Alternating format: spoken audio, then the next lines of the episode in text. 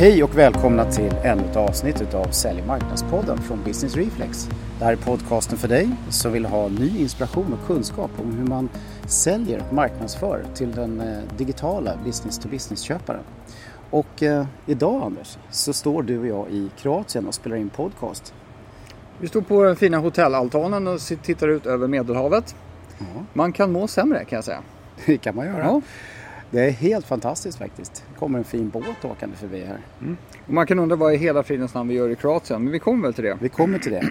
Men eh, det här avsnittet i alla fall eh, så tänkte vi fortsätta att delge eh, våra erfarenheter utav att, eh, det här med att införa en organisation som är självorganiserande kan man säga. Ja, självstyrande, självorganiserande företag helt enkelt. Det är det vi håller på att jobba på. Precis, och vi gjorde ett avsnitt då som eh, har nummer 123 för ganska exakt ett år sedan. Där vi berättade lite grann om hur det här går till. Men nu har vi skaffat oss en väldigt mycket mer erfarenheter och tänkte förklara hur vi faktiskt gör i verkligheten. Jag säger så här, börja med drivkraften som, som, vi, som vi hade när vi startade Precis, Business Reflex. Det var ju att vi ville ha ett företag med väldigt hög grad av engagemang från personalen. Att alla känner sig delaktiga i alla aspekter av utveckling av företaget. Så att det inte blir det här gamla trista ledningsgruppen åker iväg och kommer tillbaka och ska tala om för folk hur det ska gå till. För alla människor som jobbar på Business Reflex kan jag garantera är så pass smarta så de klarar av det här själva. De behöver inte ha någon ledningsgrupp som talar om för dem vad som ska göras. Nej. Och vi kände ju också att vi ville bygga en väldigt långsiktig affär eh, som kunde leverera väldigt högt värde över tiden. Ja, Och kände att det är det här som måste komma till på något sätt. För Precis. att det ska bli riktigt, riktigt bra. Både för oss och för våra kunder framförallt. Ja, och det där kan man ju som, då, som ledare och chef coacha folk och, och vara allmänt stöttande och allt det där och delegera ansvar och sånt. Men vi ville verkligen gå ett steg längre och införa en organisationsstruktur som i sig inte behöver chefer utan skapar engagemang på ett naturligt sätt då. Så det vill man liksom göra Mm. på allvar. Och, och bakgrunden då är ju att du och jag har ju varit chefer eh, i många år och haft en ganska traditionell syn på, på organisationer och ledarskap. Och kände Ja. att vi ville göra någonting annorlunda, något, något modernt. I alla fall en traditionell, en traditionell erfarenhet av organisationer. Sen har man väl alltid tyckt att det är lite märkligt att eh, människor stiger i hierarkier och ska börja fatta beslut om grejer som de egentligen inte fattar. Och så här. Det finns ju mycket frustration med att leva i en, i en hierarkisk organisation där kanske inte alla ovanför en i, i organisationen har, har den beundran som de själva tycker att de kanske är värda. Nej, och när vi höll på att diskutera allt det här så, så sprang du på den här boken Anders. Eh, Reinventing Organizations skriven av Fredrik Laloux. Just det, exakt. Så det är en, en, en bok som jag kan rekommendera. Det kan vi väl alla rekommendera att folk läser och studerar. Det går att googla och, och sådär. Om, om, om det där med eh, ja, ska säga, olika steg i, i utvecklandet av organisationsformer. Att det finns då olika, olika former av organisationer där de flesta är hierarkiska och fungerar som, eller vill fungera som någon sorts maskineri där kugghjul ska kugga i varann och det är service level agreements via, mellan avdelningar och sådana saker. Ja. Medan det här med TIL är en annan annat sätt att se på saken. Mer som en naturlig utveckling av bolaget där saker blir som de ska. Kanske inte nödvändigtvis som man vill, men de blir som de ska. Precis, och eh, avsnitt 123 där pratar vi mycket mer också utifrån boken och eh, hur, hur han faktiskt beskriver det här med organisationsformerna och hur det sedermera leder över då till den här organisationsformen team Ja. som är själva slutsatsen. Men om man ska säga någonting lite mer konkret om det här med, med team, om man inte orkar backa tillbaka och hoppa in i avsnitt eh, 123. Mm. Lite lättare att hänga med tror jag också när vi kommer att prata om vad vi faktiskt eh, gör och har gjort. Så bygger det på tre väldigt viktiga principer. Self-management, eh, det är så det kallas för i boken. Wholeness och evolutionary purpose. Vi kan, Ja. kan ge en liten, bara, eh, ja, liten känsla för lyssnarna vad de respektive tre betyder. Anders. Ja, precis. De här, de här tre grejerna är sådana som så att säga, tillkom när en TIL-organisation jämfört med tidigare typer av organisationer kan man säga. Då, då kom de här tre koncepten till. Det är så här, man tillerkänner att det finns, det finns bra kvaliteter i andra organisationsformer också. Så det är inte så att man kastar ut allting gammalt och ska in en massa nytt. Men det som är då kan man säga unikt för TIL-organisationer det är då det här med self-management och det bygger på att det inte finns några chefer. Det är inga som har så att säga formellt mer ansvar än någon annan vilket gör att det är naturligtvis en fantastisk grogrund för att skapa förtroende inom organisationen, att folk mm. tar ansvar. Man tar så mycket ansvar som man känner att man kan ta. Mm. Eh, och, eh, och, och, det finns ingen som managerar den helt Nej. enkelt och ska tala om för vad man ska göra. Och det finns väldigt många saker som måste komma på plats för att det där ska bli verklighet. Men en, en sak som är otroligt central kopplat till det med self-management är ju självklart beslutsprocessen. Ja. Och, eh, och där finns det ju då tankar och beskrivningar hur man ska göra det här då, med den här beslutsprocessen så att det faktiskt fungerar, så att det fattas beslut och så. Och vi kommer komma in mer på hur vi gör det här sen, för vi gör ju det här på ett så kallat tidigt sätt. Ja. Men sen den här punkten wholeness då, det är också rätt viktigt att beskriva det. det. Tanken är helt enkelt att man ska vara sig själv på jobbet. Och man ska beskriva väldigt enkelt.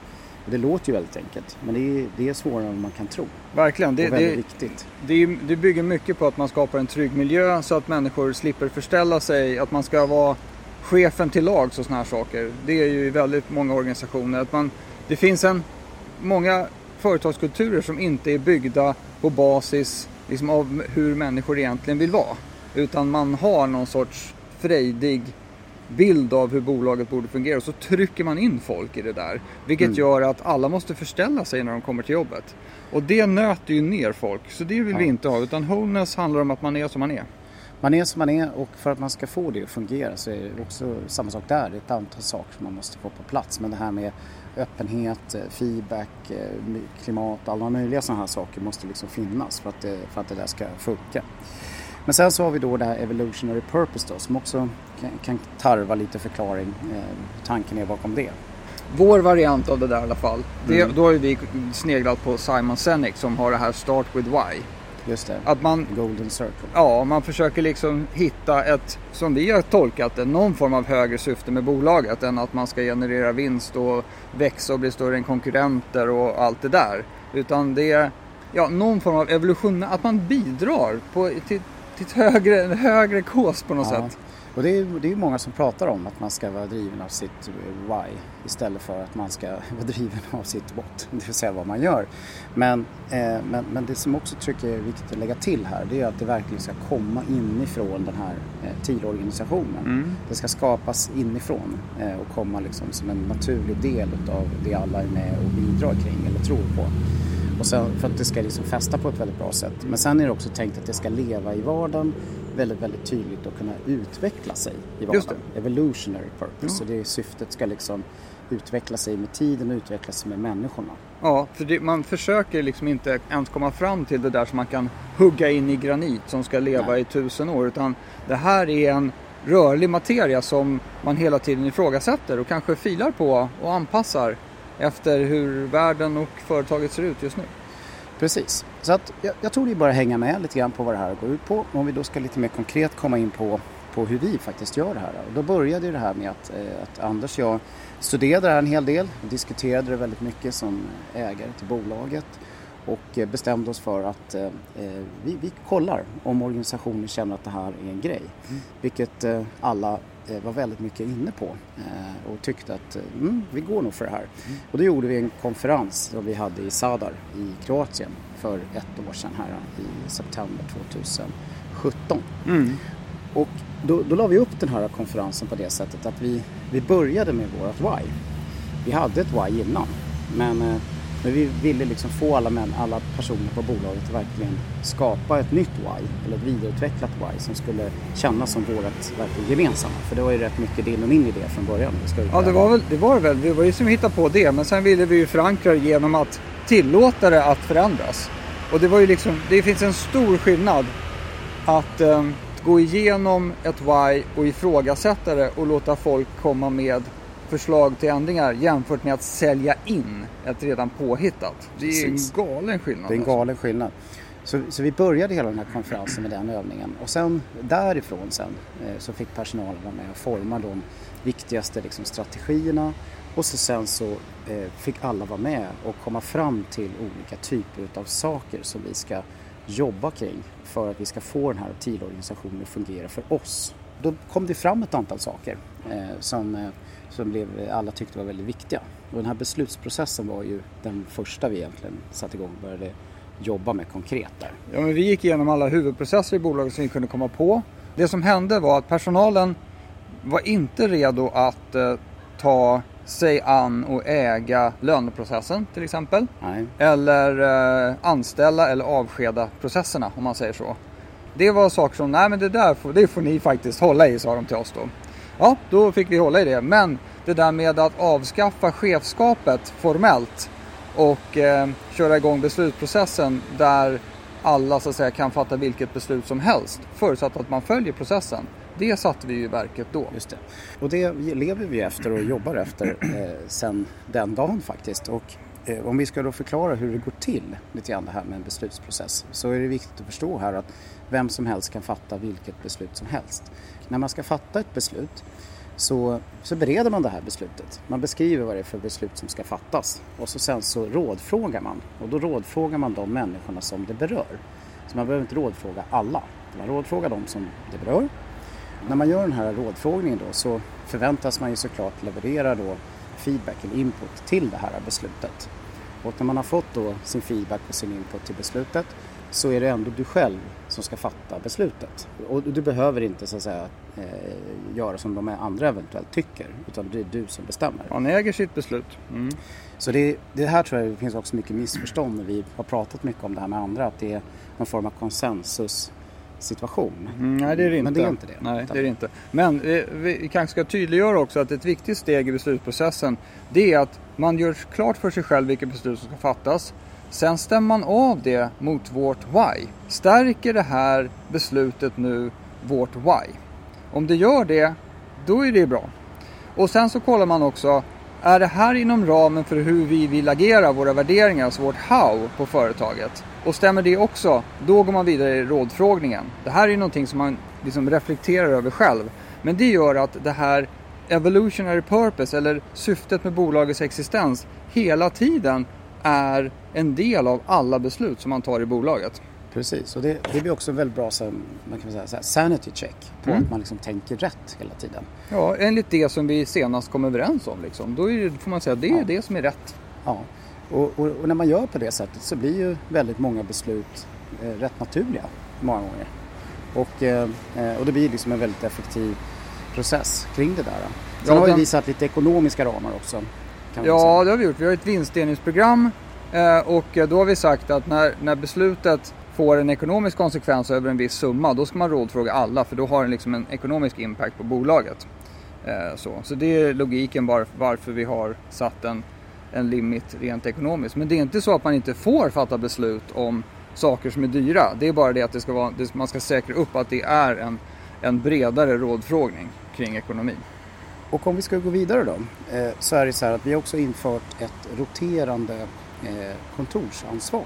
Man är kontorsansvarig. Och på den här kontorsansvarig-listan eh, på att göra saker så har vi byggt upp liksom en, en beskrivning som innebär att de flesta viktiga saker som har med vårt kontor och det praktiska kring kontoret och att ska, man ska må bra på kontoret och så vidare eh, fungerar löpande. Och så är det en person som har ansvaret en vecka och sen så går det över ansvaret till en annan person nästa vecka. Mm.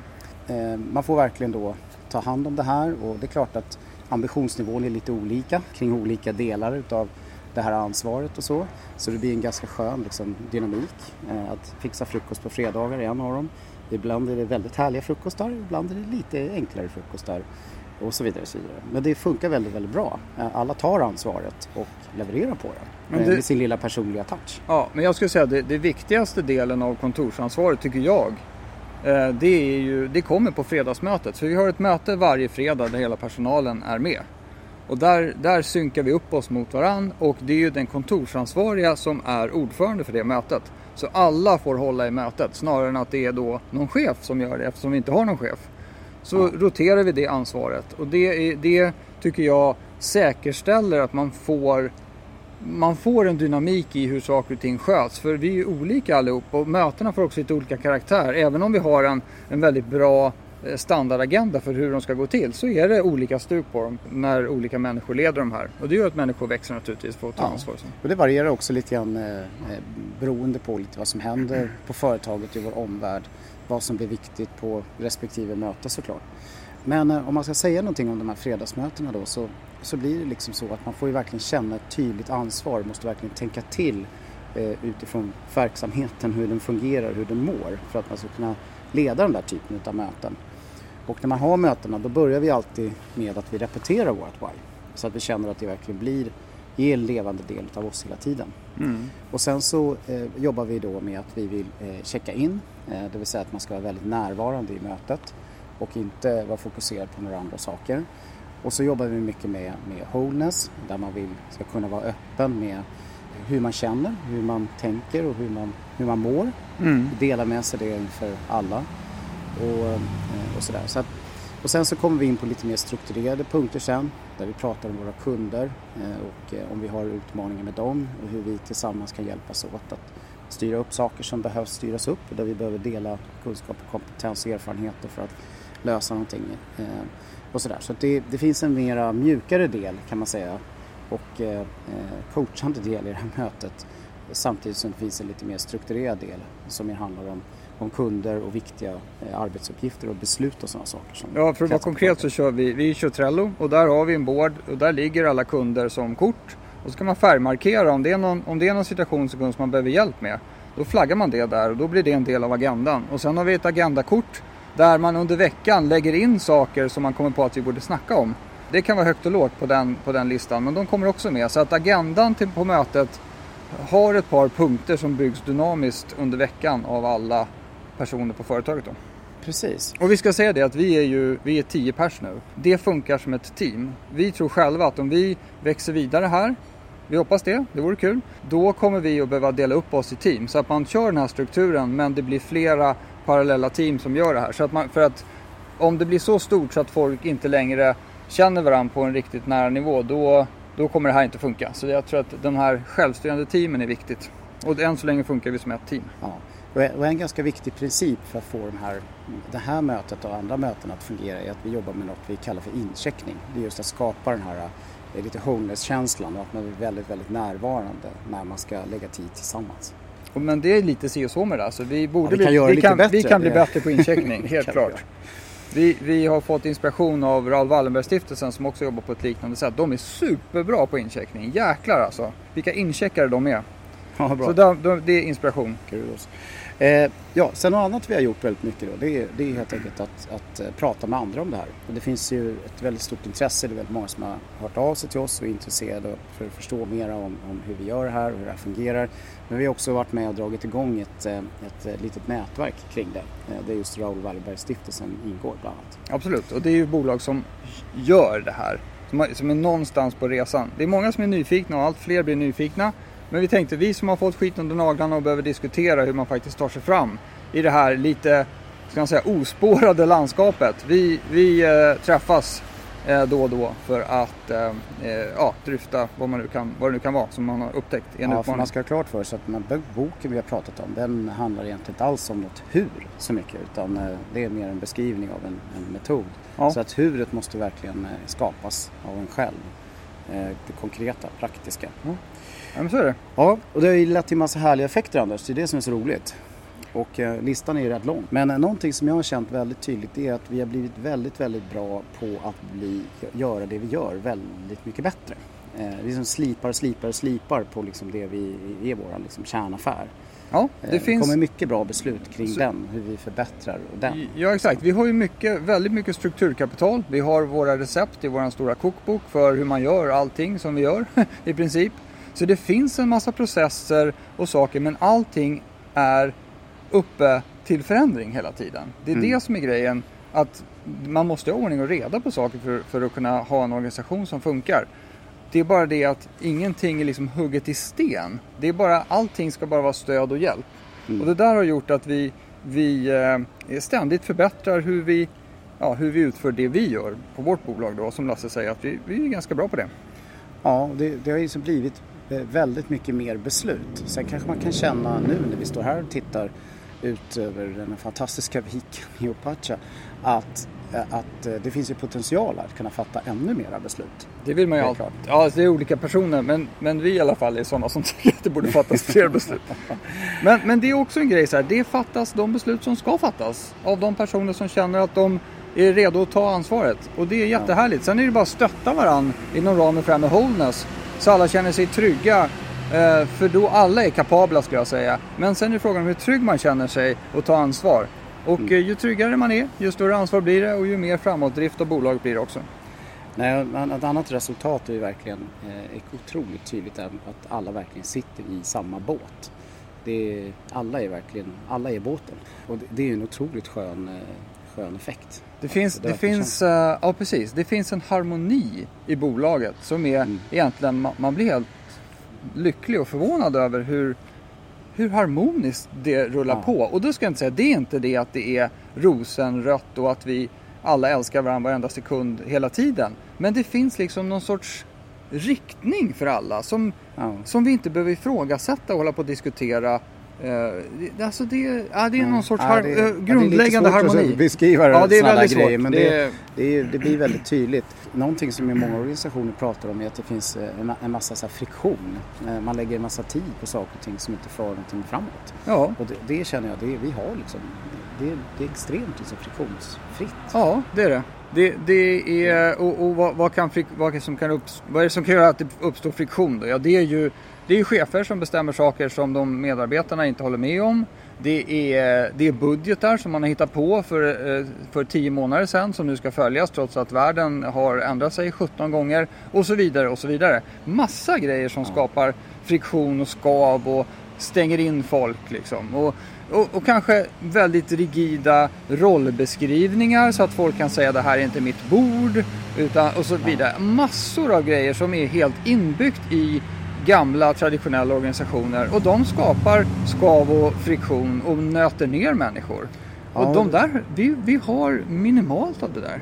Ja, någonting då som jag pratat med en del om som, som undrar lite så här då är att om, om alla kan vara med och fatta vilka beslut som helst då blir det inte så att, att det fattas en del beslut som eh, personer på bolaget liksom inte tycker är bra. Och det är klart att det blir det. Men det man ska komma ihåg då det är ju att man har ju själv möjligheten att fatta andra beslut eller beslut som kompletterar det här beslutet och så vidare. Så det på något sätt gör att det blir väldigt mycket liksom harmoni eh, friktionsfritt. Ja, ja, och, och, det är så här, då kan man tänka sig, ja, men blir det någon sorts beslutspingpong då där en säger nu inför vi det här och så säger vi någon annan nu avskaffar vi det här och det kan man ju liksom, det kan man ju tro att man behöver vara rädd för. Det, det behöver hänt. man inte vara rädd för, Nej, det, händer det inte. Det händer inte. Nej, det är helt eh, om, man, om man som chef får lyssna på det här är orolig för att tänka, ja herregud hur skulle det gå? Då är det bara så att då har man inte skapat rätt förutsättningar till att börja med och det är det som är det här svåra, subtila, att skapa den här, den här känslan av ägandeskap, eh, ansvarstagande, trygghet och de här grejerna. Det är det som ligger till grund för att det andra ska funka. Nej, och sen så så blir det då det här, det här ordet engagemang som jag tycker blir så extremt centralt i det hela. Det är, det är verkligen ett galet engagemang. Ja. Och det är ett galet engagemang i all, allt. Det är liksom våra, det, det är våra kunder, det är, det är vår affärsutveckling, det är, det är liksom hur alla mår, eh, hur, hur, vi liksom driver verksamheten. Effekterna är ju fantastiska, det är bara att konstatera. Långt över våra förväntningar och överlag har ju allting gått eh, väldigt eh, mycket smidigare än vad vi trodde. Att få till de här viktiga beteendeförändringarna. Vissa grejer har vi fått liksom hjälpas åt att jobba med men generellt sett har det gått väldigt, väldigt bra. Men däremot har vi inte infört en del lite tuffare grejer. Mm. Och eh, eh det är därför vi är nu i Kroatien igen här. För att komma vidare i vår utveckling som en TIL Organization. Och, så nu har vi genomfört den här konferensen, vår eh, TIL Off Eh, två. Två ja, exakt. nu kan vi stå här och, och känna att eh, mm, det känns ju riktigt, riktigt bra. Så jag tänkte vi kanske ska prata lite om de bitarna också då. Mm. Vilken ska vi ta först? Ja, vi tar den stora pucken, lön. lön. Löneprocessen. Mm. Den ja. har vi försökt peta på här under året och det har varit väldigt jobbigt. För några ja. organisationer, man har olika inställning till det där. Men vad, om vi ska beskriva vad, vad löneprocessen då innebär. Det innebär transparenta löner så att alla vet vad alla tjänar. Och att löneprocessen ska drivas av de anställda själva i någon form. Mm. Och det där har vi hållit på och micklat med. Vi har pratat med många bolag hur de gör, de som har transparenta och eh, självlönesättning och fått väldigt mycket bra tips och inspiration från mm. dem. Tack för Så dem. tack till alla er som har bidragit där. Tack till dem. Eh, men det har varit en svår puck för oss, eh, det där med lönen. Men nu har vi fattat beslut om hur vi ska göra det. Ja, och om man ska förklara då hur det går till så har alla nu en samsyn om hur en lönepott skapas. Vad, säga. vad blir potten att fördela. Mm. Och sen är alla överens om hur, hur det här går till och det bygger då på att man har en, en lönegrupp som i vårt fall består av tre personer. Och eh, den här lönegruppen är ju tillsatt nu för liksom nästa år. Den Mm. kommer sen att eh, rotera. Det kommer vara olika personer med i den här lönegruppen. Och, och så här, alla som ville vara med räckte upp handen. Och i det här fallet vart det fler än tre. Då lottade vi bland de som ville vara med i gruppen. Lönerna är ju då helt transparenta så alla vet vad alla tjänar. Det är ju som ett ingångsvärde i eh, det här nu när en sån här löneprocess ska dra igång. Ja. Men annars är det ganska traditionellt, eller hur? Varje anställd får komma och argumentera för eh, hur man ser på Ja, man, man får ett individuellt möte tillsammans med Ja, någon i, i lönegruppen. gruppen, ja. Mm. Och sen när man har fått in alla, alla synpunkter på vad alla borde tjäna. Då tar den här lönegruppen och sätter sig ner och gör det svåra jobbet att koordinera och fördela den här potten. Och eh, ja, ni, ni, vet, ni som är chefer vet hur det går till med, med det där med lönesättning. Eh, så gör de det och sen så går man tillbaks till varje anställd och talar om vad det blev. Och sen vet inte jag, jag tänker så här, det är väl bra om man ska förbereda sig på att det blir en extra runda där om någon går i taket över en, en annan anledning. Men sen så när allt är klart och alla vet vad de ska få, då presenterar man det öppet för alla så att, så att alla vet vad, vad det blev. Och, och det här är ju lite intressant, den här löneprocessen är intressant eftersom alla vet att i spelets regler så ingår det att alla vet vad det är innan och alla vet vad det kommer bli efter. Mm. Och eh, det borde ha någon form av balanserande effekt, tänker jag. Ja, och en annan otroligt viktig parameter här då, det, det, det är någonting som jag funderat mycket i. Det. Behöver man vara tydlig med liksom vilka kriterier som gäller för att man ska få mer lön? Men här blir det rätt självklart. Liksom. Det är så länge grejerna är i linje med vårt why och i linje med våra strategier som alla står bakom och så vidare eh, och det tillför saker till det där så är, är det där utifrån det perspektivet man argumenterar hela tiden. Ja, vi tror det i alla fall. Vi har inte gjort det Nej, det är men det är teorin. Det känns det är så. teorin. Ja, exakt. och, och så är det så här, ledordet för vår löneprocess. Vi har ett enda ledord. Eller det blir två ledord. Rättvisa löner. Det ska vara rättvist. Det Ja. är det som är grejen. Och Ja. det är ju naturligtvis en synnerligen subjektiv sak vad som är rättvist. Men vi, vi ska kämpa stenhårt för att komma fram till att alla känner att de har fått rä- rättvisa löner jämfört med varandra och jämfört med marknaden i övrigt. Ja, sen kan vi då ta en annan grej som vi har jobbat eh, en hel del med här då och lite grann också före den här konferensen eh, och det är det här med, med feedback. Hur man ger feedback på ett, eh, på ett, på ett bra sätt. Och för att få liksom den här feedback, eh, feedbacken i organisationen att bli ännu bättre. För att stimulera den här wholeness, eh, eh, wholeness-aspekten på, på team. Och sen då så har vi gjort en konkret grej just för att få det här med den där feedbacken att verkligen funka. Och det är att vi har infört ett buddy-system. Det är ju fantastiskt. Ja, alltså. just nu känns det helt fantastiskt. Alltså det måste jag säga. Vi, var ju nu ett, vi har ju levt ett år utan chefer så det har inte funnits någon som har ansvar att coacha då sin grupp med anställda för det har inte funnits någon som skulle göra det. Nej. Och, och det här har ju, tycker jag, varit en brist. Vi har ju hjälpt och coachat och hjälpt varandra som man gör naturligt som människor. Men det har inte funnits någon struktur för det här att kanske hjälpa dem som vill ta nästa steg, att pusha dem och stötta dem på ett organiserat sätt. Och det här buddy-systemet som, som vi nu har hittat på, några på bolaget har hittat på strukturen för det här, som vi nu har testat här nere, känns fantastiskt alltså. Det känns helt fantastiskt. Vi, vi hade en ansats som någonting vi kallade för walk and talk. Eh, man skulle kunna eh, säga att man vill göra en walk and talk men det blev lite för löst. Ja, det är förlöst. Nej, Men det här buddy-systemet då har alla varit med och, och hjälpt till att utforma. Mm. Och eh, eh, det funkar ju då på det sättet att alla har en eh, buddy. Så man är helt enkelt buddies för varandra. Så jag då, jag har en, en buddy och någon annan är buddy för mig. Mm. Och eh, den grundläggande regeln här då det är att den som eh, är, ska bli baddad, om man säger så, Ja. eh, bokar då en gång i månaden en, en, en buddy-träff. Mm. Och inför den här buddy-träffen då så ska man vara överens om hur man eh, ska genomföra den, Mm. eh, i vilken miljö, på vilket sätt och vilka förutsättningar och även vad som är själva huvudpunkten som man vill bli baddad kring. Mm. Så att eh, båda parter kan förbereda sig inför det här. Och så har man sin, sitt buddy-möte. Och det är Typiskt en timme. typiskt en timme. Ja. Och det blir ett ganska traditionellt coachingsamtal där en person leder det här. Försöker då hjälpa den andra personen att att sätta eh, beskrivningar på utmaningar och, och leta och hitta liksom lösningar. Och det, det kan ju vara arbetsrelaterat, det kan vara mer privat och eh, så vidare. Det spelar liksom ingen roll här egentligen. Och så sen då så får man själv då eh, vända på steken ungefär samtidigt och bli baddad av någon annan. Det är en jättespännande effekt när man är buddy åt andra men man blir väldigt tydligt baddad. Det, det skapar en jättehärlig kraft nu när vi har verkligen prövat det i verkligheten. Ja, första mötet ju, kände jag som en jäkla succé och det, det är ju jättehärligt. Om vi nu tänker så här att eh, man äger bolag och så är man VD och vice VD och sådana här saker så kan det kännas så lite lonely at the top då, då på traditionella bolag. Mm. Man har ingen egentligen pratat om någonting med. Det är ju jättejobbigt. Men mm. om den här, nu har ju vi, vi har ju sidosatt hela den där strukturen och nu är ju alla, jag menar du har ju en buddy Lasse som ja. är en av de yngsta i företaget. Ja, och det gick jättebra, han var fantastisk. Ja, ja verkligen. Ja, det är helt, mm. det är helt underbart. Mm. Och, och, eh, han har aldrig varit chef förut. Nej. nej, men du fattar vilken utveckling att få vara buddy och, och också få coaching av någon som sitter i liksom ganska mycket samma situation som en själv, i alla fall jobbmässigt. Nej, det, är, det är grymt. Mm. Så att eh, det känns fantastiskt. Så nu kör vi på det, buddy-system. Sen ska man säkert säga att vi har infört något som kallas för en onboarding buddy. Eh, där man helt enkelt eh, tar hand om en person som börjar på bolaget och då finns det ju en del saker som är lite specifika kring den situationen runt den här buddy-rollen. Ja, introduktionsprogram och sådär. Men den bygger ju på den, den samma buddy-roll som man sen har löpande ja. när man väl jobbar i bolaget. Ja. Och vi tror att vi då byter buddy efter ett år. Just det. I samband med löneprocessen. Man tar den cykeln liksom.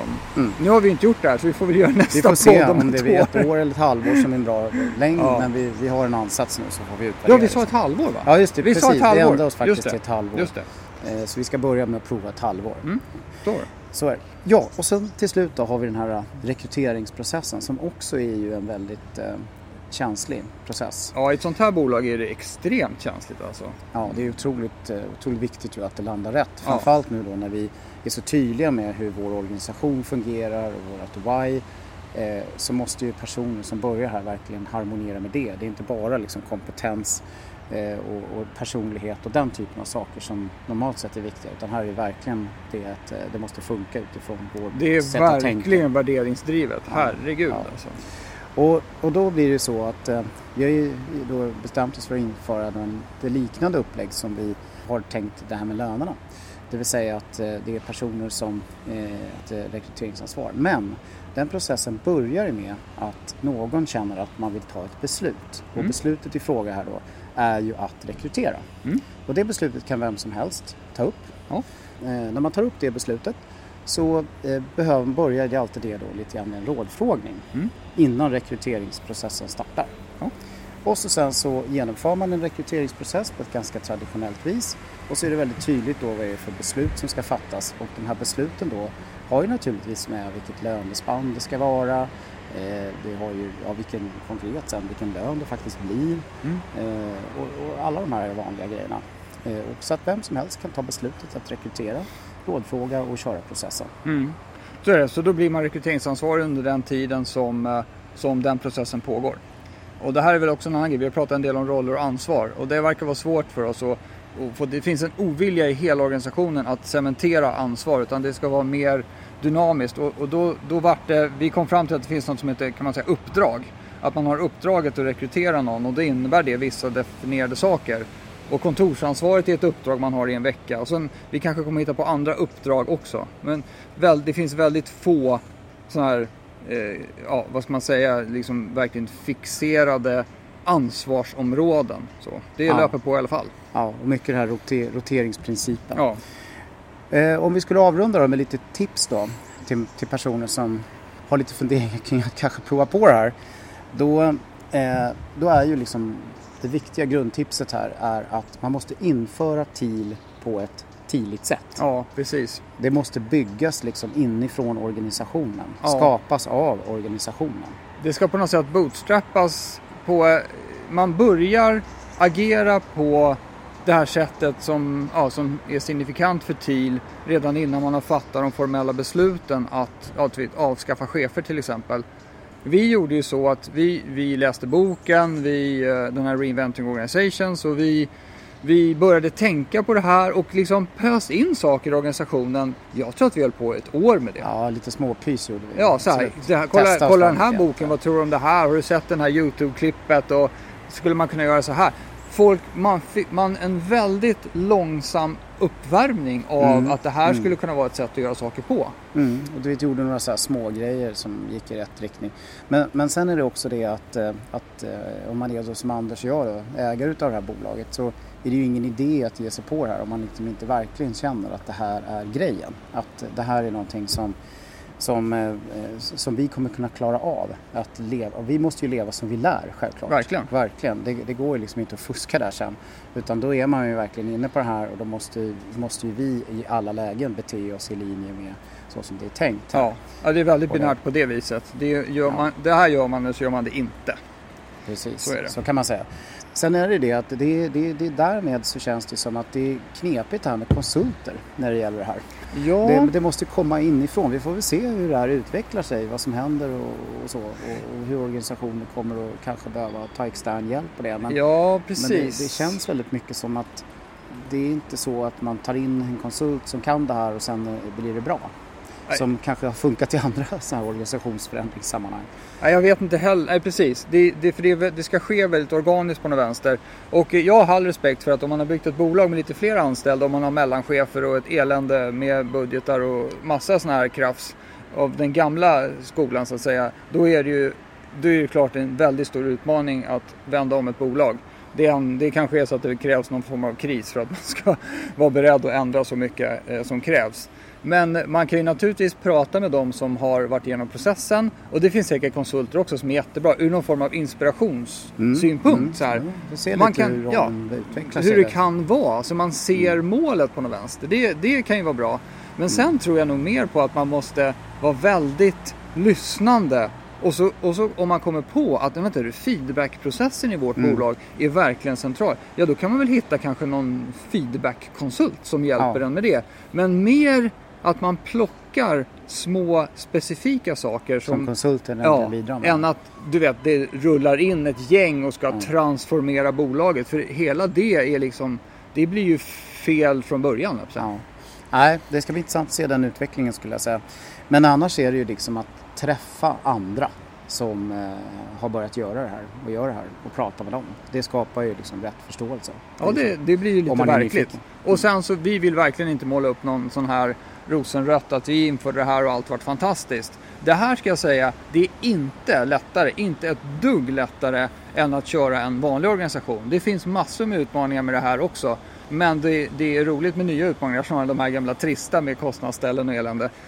ja, nej, och framförallt är det så härligt eh, när alla mår så bra på jobbet.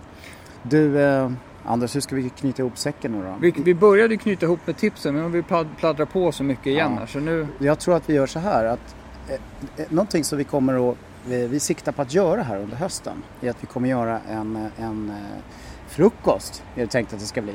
Där man kan få komma till oss och där vi kommer berätta om det här lite mer live och man kan få ställa frågor på plats och så. Vi har inte lagt ut inbjudningar och bokningar till det ännu men det kommer i alla fall här förmodligen under september. Så där kan ni hålla lite utkik på vår webbplats. Ja, det är väl bra. Prenumerera på bloggen så mm. lär man få en inbjudan. Ja. Annars är det så här, kolla på Reinventing Organizations uh, Youtube-video kan man göra. Den är ja. en timme och 40 minuter tror jag, där Fredrik ja. Lalo pratar om det här. Och han har även gjort någonting som vi inte har hunnit kolla på riktigt. Han skulle göra 100 filmer tror jag. Ja. Små grejer. Som, som handlar just lite mer om hur man gör mm. och uh, erfarenheter om hur man gör. Och vi, vi har ju eh, tittat lite grann på några filmer där i början men vi har inte tittat på alla hundra. Nej gud, det går, det går fort nu så det finns mycket information och mycket att läsa och studera ja. och sådär. Så jag att... tror att den, eh, de filmerna där, det är nog mer för de som verkligen har börjat. Eh, för de som inte har börjat så räcker, man, räcker långt med boken och, och Reinventing Organizations-filmen. Men du, då kanske du och jag ska fortsätta och ha våran eh, sista dag i Kroatien här innan vi flyger tillbaka ja. hem till Stockholm. Vi ska gå och bada. Ja, vi ska gå och bada. Ja. Så tack för att ni har lyssnat. Vi eh, hörs snart igen. Då går vi och badar. Och vad ni än gör där ute så ska ni vara relevanta. Precis. Hej då!